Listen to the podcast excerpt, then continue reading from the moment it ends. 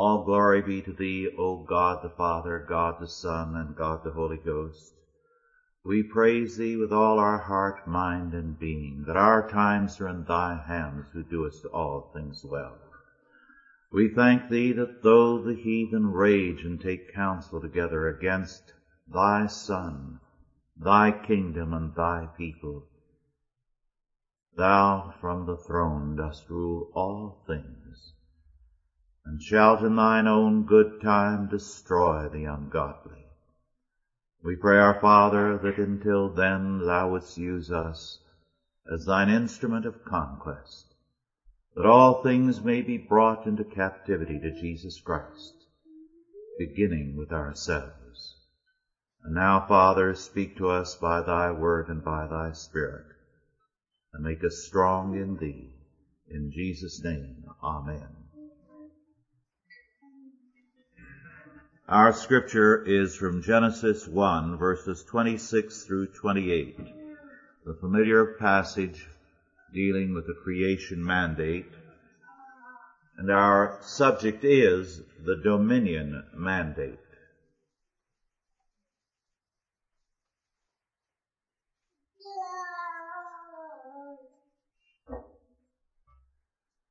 And God said, Let us make man in our image after our likeness, and let them have dominion over the fish of the sea, and over the fowl of the air, and over the cattle, and over all the earth, and over every creeping thing that creepeth upon the earth. So God created man in his own image, in the image of God created he him, male and female created he them. And God blessed them. And God said unto them, Be fruitful and multiply and replenish the earth and subdue it, and have dominion over the fish of the sea, and over the fowl of the air, and over every living thing that moveth upon the earth.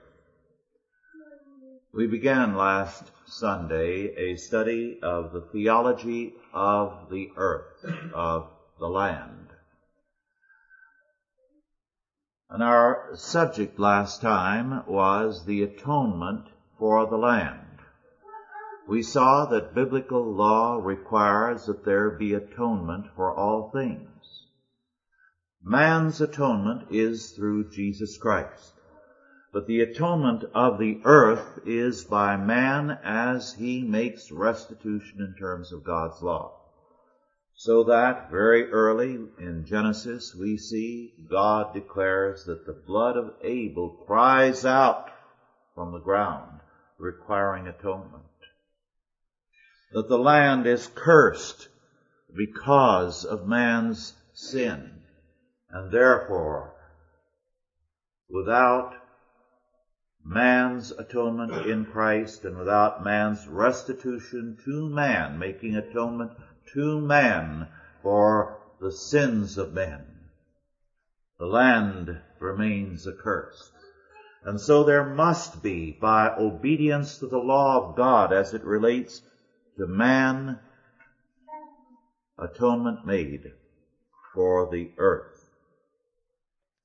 This was once very clearly recognized by Christendom. But under the influence of Neoplatonism, Pietism arose to undermine this entire perspective. Pietism is a school of theology which has a Greco-Roman framework, particularly Roman. And it discounts everything except the submission to authority, human authority, as a matter of course, and hence pietism has led to quietism. Over and over again in the modern age, you have had the quietistic mood dominating the church, so that the church has withdrawn from the world and led others to believe that no matter how evil the tyranny, there must be an abject submission to it. Again, pietism has led to an emphasis on an emotional experience as more basic than the written word of God the material world and a doctrinal understanding of the faith. It has led to a spiritualizing of religion. The result is that alien religious categories of thought have captured the church and have rendered the church ineffectual as it faces the world. Man, modern man, thus, does not have a proper sense of the meaning of the earth in his experience, in his life. Not even the environmentalists, as we saw, because they have an abstract conception of the earth, a Platonic conception. It is an idea, and they are dealing with their idea of a pristine purity of the earth which man has somehow polluted and destroyed. Moreover, one of the most significant advertisements of the past couple of decades appeared with the first moon shot as one of the aerospace firms which had a close connection with the moonshot carried a proud advertisement of its role therein. It showed a scientist, a spaceman, holding a spaceman like a newborn baby. Instead of an um, um, uh, umbilical cord attached to the mother, it was attached to the earth. And the scientist was cutting the cord. And in large letters it read, we have cut the cord. Man was no longer earth-bound. He was free to range over the universe. Which, of course, is nonsense. Man cannot range indefinitely in space. He still is earthbound. But man wants to escape this world. So much so that some scientists have said that in time man will overcome a physical being, will be able to transform himself through genetic engineering and become disembodied, capable of existing anywhere without any need for anything material. But Adam's name indicates what man is of the earth because it has reference to the earth. Man is an earthbound creature. And man's greatness is only possible under God and in a proper relationship to the earth.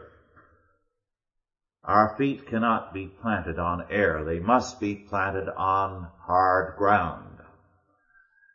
A great deal in the way of problems was created and led to the inflationary situation in Brazil, some economists have said, when they began to build their new capital, Brasilia. Architects were trying to create buildings that were floating in space, as it were. They were trying to erect monstrous government buildings which somehow would give the illusion of floating in air, of not being earth bound. The result was disastrous. It required all kinds of corrections, but the corrections themselves were designed to cover the earth-bound orientation of the buildings.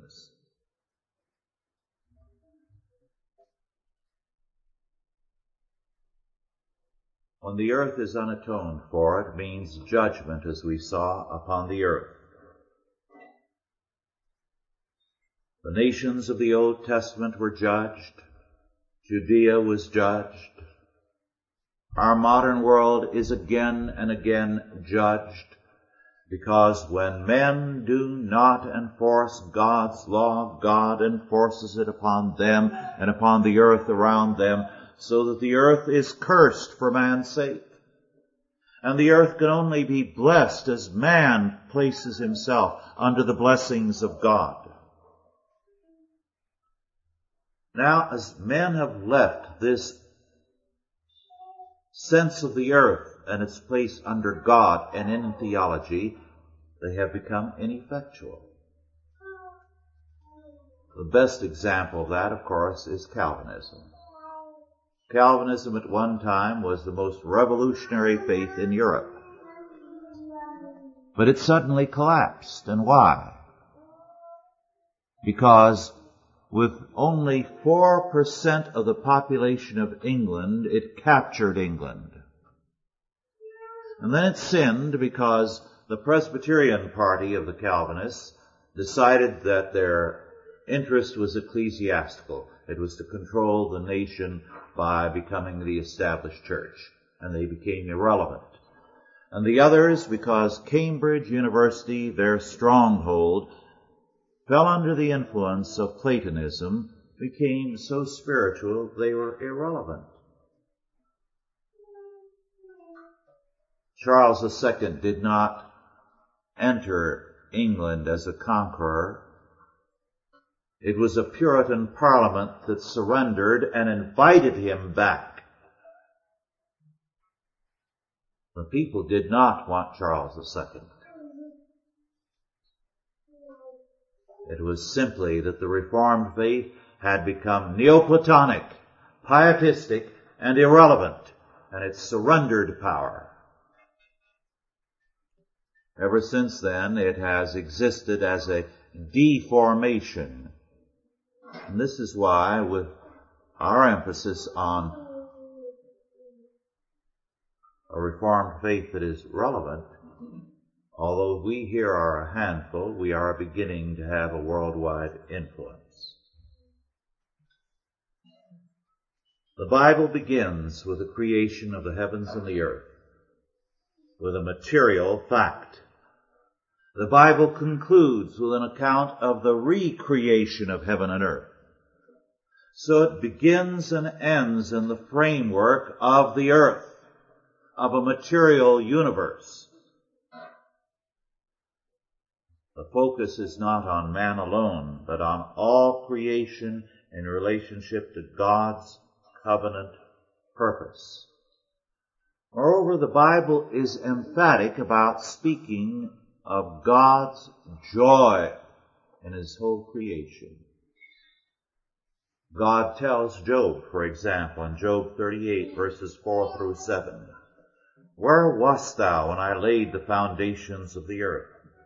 Declare if thou hast understanding. Who laid the measures thereof, if thou knowest? Or who hath stretched the line upon it? Whereupon are the foundations thereof fastened, or who laid the cornerstone thereof, when the morning stars sang together, and all the sons of God shouted for joy? There is nothing ascetic here about God's attitude towards the material creation. His is the joy of creation. As God goes on in his answer to Job, he revels in the peacock and the ostrich, in the wild goats, the wild ass, and in all his creatures. And God goes on specifically to speak of his joy in these things, his delight in having made them.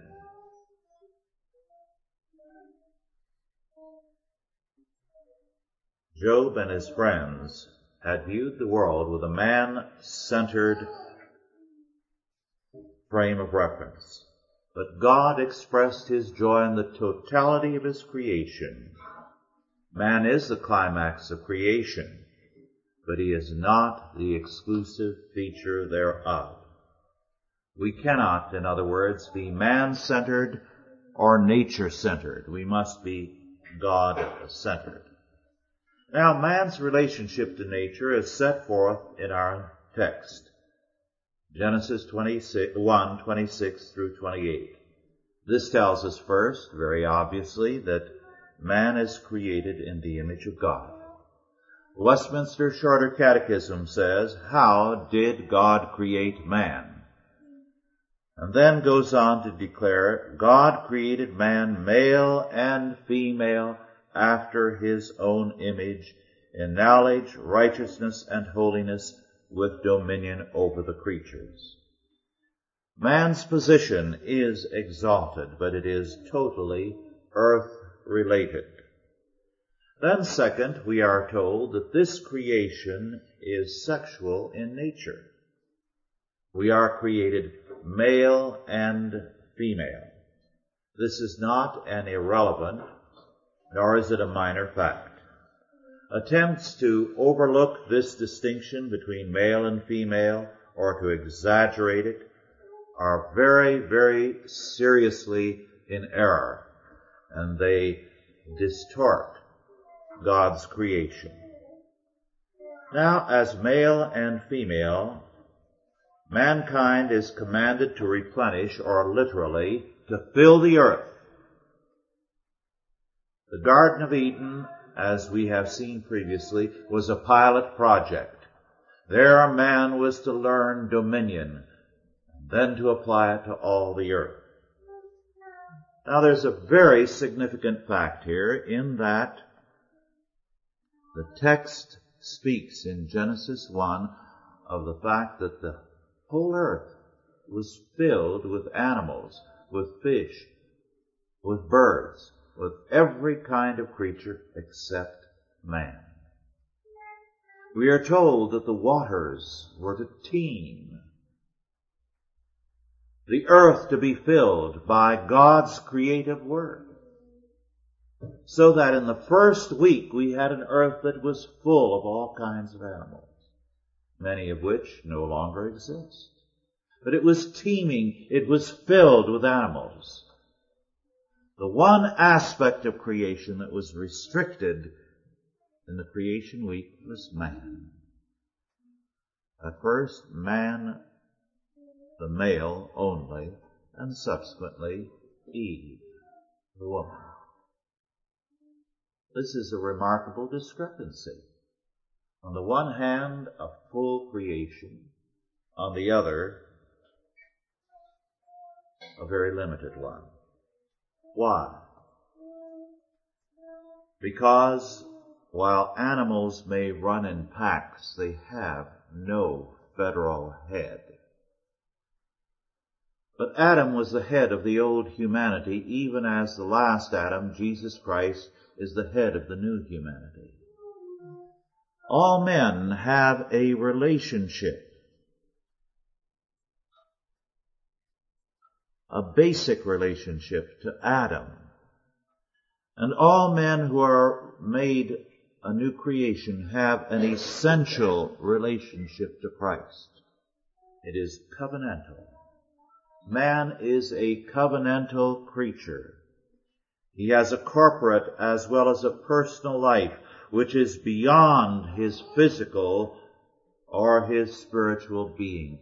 It is totally a part of him. Man is inescapably a corporate as well as an individual being.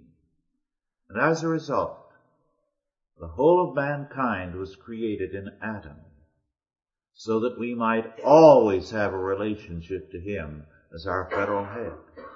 Even as men cannot be a part of the new humanity unless they are recreated in Jesus Christ, the last Adam. Then third, we are told that man was created to exercise dominion, to subdue the earth. This is not peripheral to man's being, but essential. Man will exercise dominion. He will either exercise it in a godly form or an ungodly form. The Tower of Babel was the first expression of ungodly dominion in an organized form. When we look at every civil order in the world today, we have to say these are aspects of ungodly dominion. They are not Christian. What I faced this past week in the Superior Court of Lansing, Michigan was a form of ungodly dominion seeking to gain authority over the very church of Jesus Christ. Now, That kind of ungodly dominion prevails in this country and around the world today because Christians have abdicated. How is it possible when 4% of England being Puritan in the 17th century took over England? And when you have 55 million adults, one out of four approximately, who profess to be born again Christians, and they're being persecuted in the courts and put into prison on occasion. Very definitely something is wrong. Christians recognize only ungodly dominion. And many an ostensible Christian exercises ungodly dominion. When a man who is a director of child welfare facilities in a state claims to be a born again Christian and goes to court to put a minister in jail for having a child care facility, it means that he doesn't know what godly dominion is about and he is exercising ungodly dominion. That his life is not in conformity with his profession. And that his profession must be seen as a false one.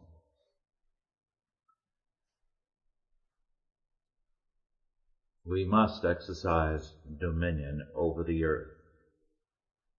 The earth was created a mature creation. No concept of origins can escape the idea of a mature creation. God created Adam a mature man. He created him and set him in the Garden of Eden where there were fruit trees bearing fruit, vegetables ready to be picked. Now, a Darwinian must believe in a mature creation also because he must assume to begin with that all the potentiality of the entire universe was in the original Adam. That at the beginning of creation, there was one little spark of life, or one little spark of matter, that had inherent in it all the potentiality of this universe. A remarkably mature Adam. You cannot escape the concept of a mature creation. There's no other way for accounting for the whole universe without presupposing something mature at the beginning. Adam was mature on the day of his birth. He was born a mature man, physically and mentally. But there was one area where Adam was not mature, culturally. Didn't have a tool. He had no backlog of experience. He had no backlog of data, of information. Thus, in a mature creation, Adam began as a beginner, a total beginner. And what was necessary then was the accumulation of experience and data and the ability to grow. And as he grew to exercise dominion. So God gave to man a mature creation in which he, a mature creature, still began with no cultural maturity. And so there has had to be a growth in that. And much as we have grown since Adam's day, I believe the major growth culturally is ahead of us. And I trust we will have a part to play in that growth. We have not yet begun to realize the potentialities of dominion now that's an area of maturity. Knowledge, righteousness or justice, holiness. These are aspects of the image of God. Areas for growth in maturity, in cultural development. So the potentiality is enormous. The sad fact is that the Christian community has not seen this. The only kind of cultural maturation it has visualized has been the humanistic one. It has left all of this to the humanistic community to develop. Then fourth, we must say that this growth potential, this development, is of course, as I've already indicated, an aspect of the image of God in man. The humanist has his dream too of controlling evolution, of a planned revolution against God, of creating the world afresh so that it can be a man-made product.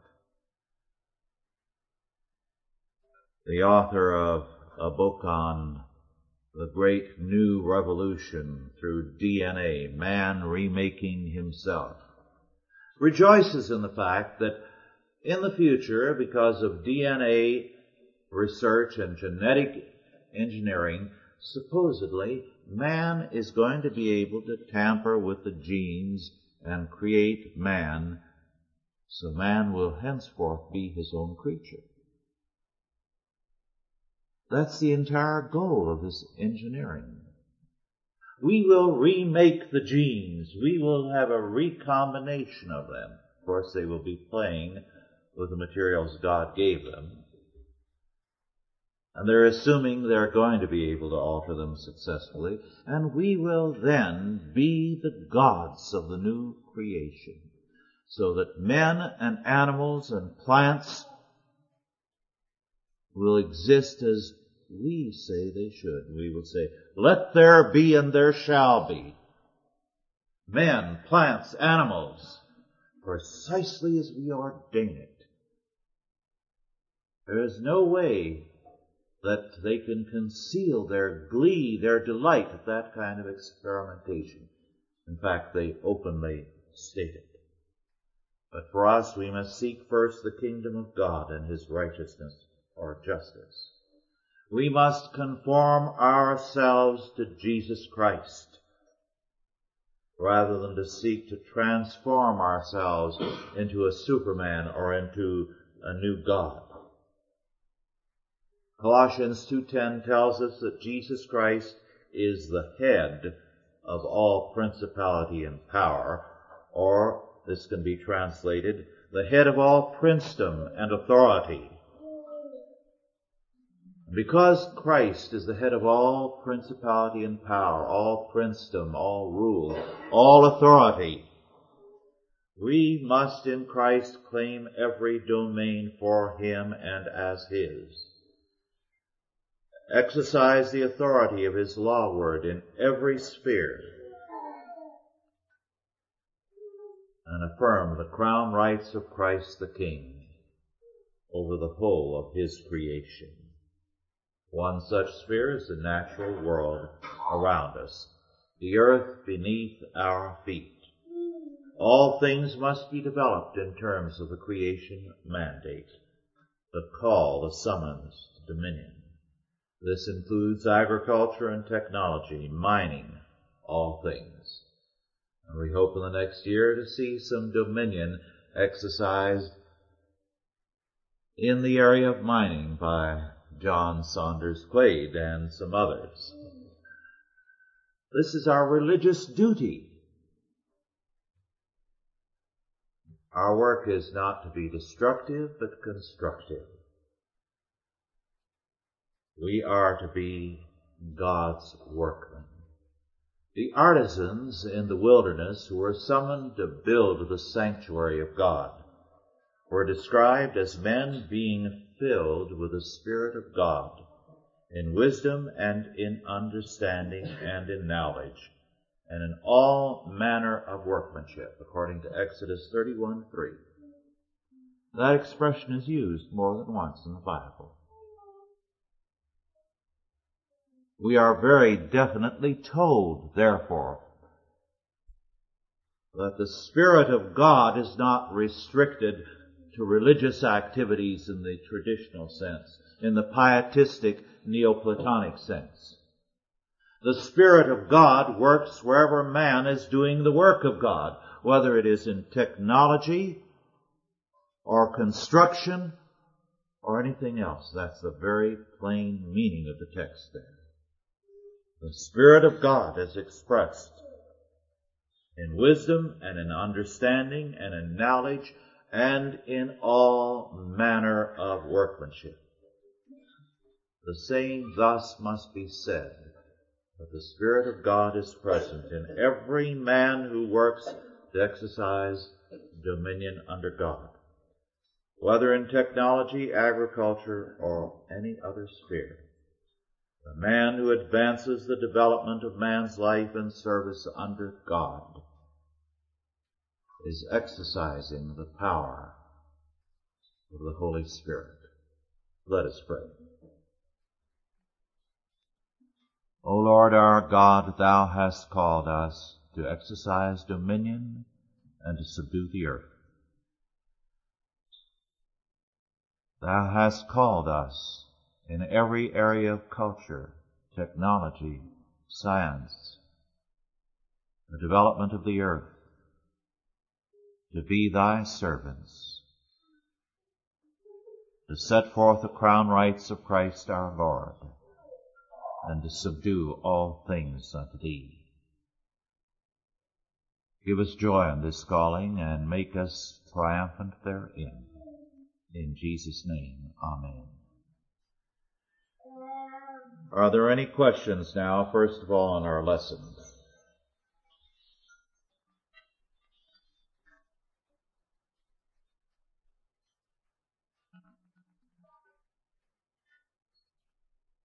I'd like to call your attention in the meantime to a very uh, superior book, The Case for Gold by Representative Ron Paul and Lewis Lehrman. Now, an interesting aspect of this book is that in passing, they do have a section on religion and politics. And it concerns itself with the harm done in the political sphere by the rise of pietism in this country.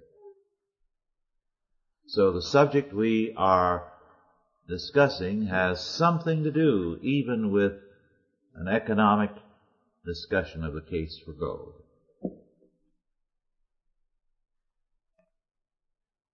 Yes. Secretary Watt's attempts to develop areas have met with less than uh, rabid enthusiasm. Um, is this uh, part of the mentality to reject the idea of development, that pristine purity is the ideal, therefore we don't touch anything? Those who oppose Secretary Watts are very commonly those who want the earth to be the subject of idolatry. Nature must be untouched and like an idol kept separated so that you can bow down before it.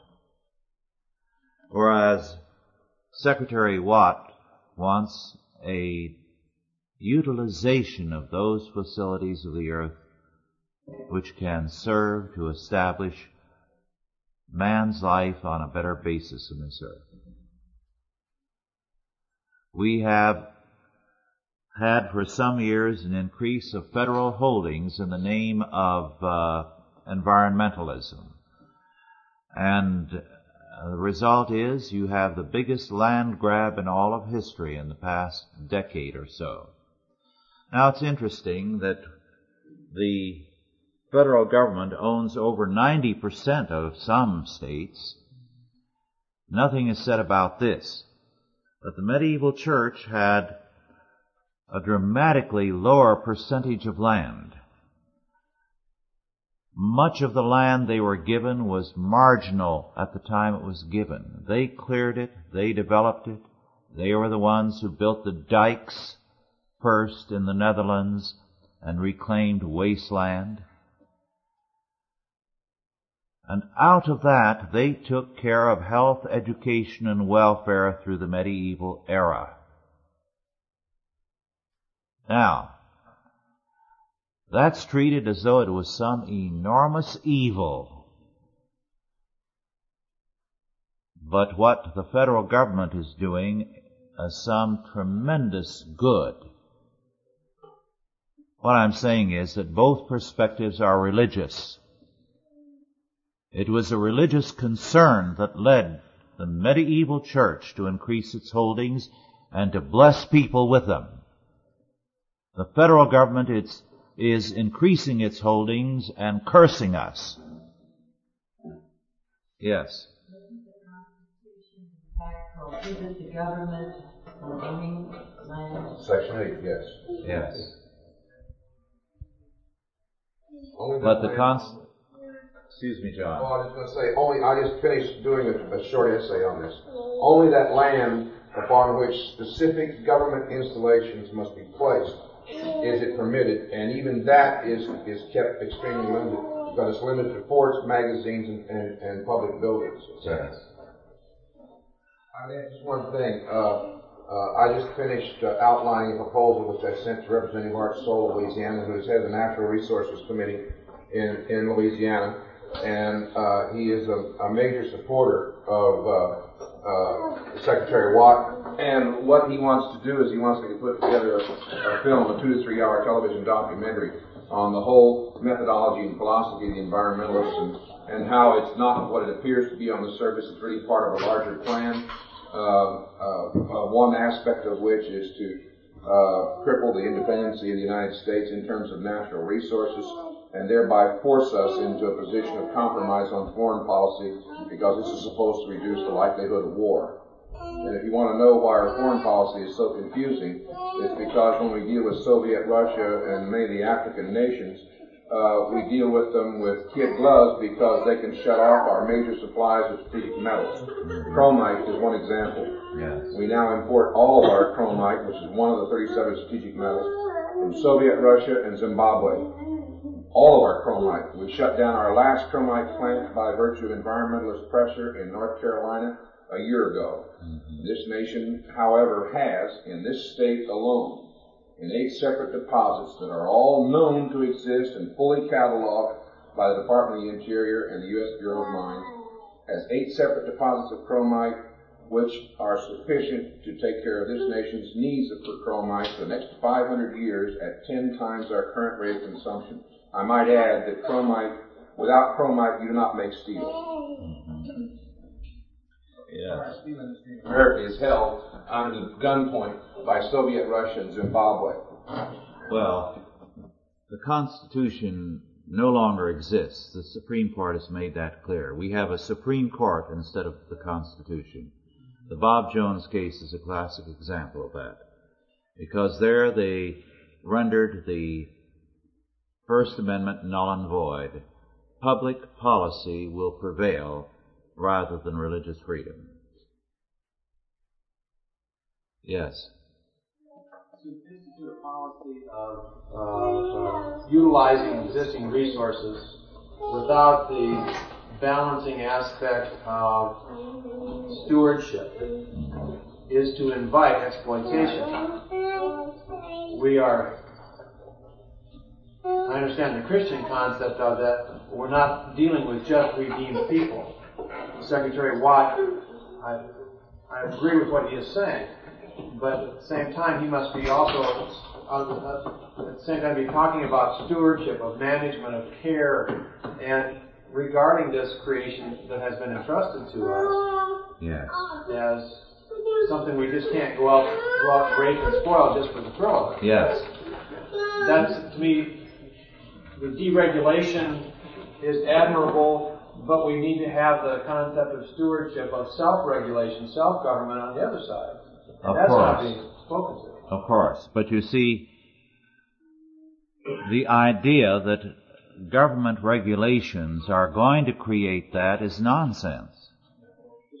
Uh, for example, long before any such idea was born in the minds of men uh, that the state should protect natural resources, Lutheranism in Germany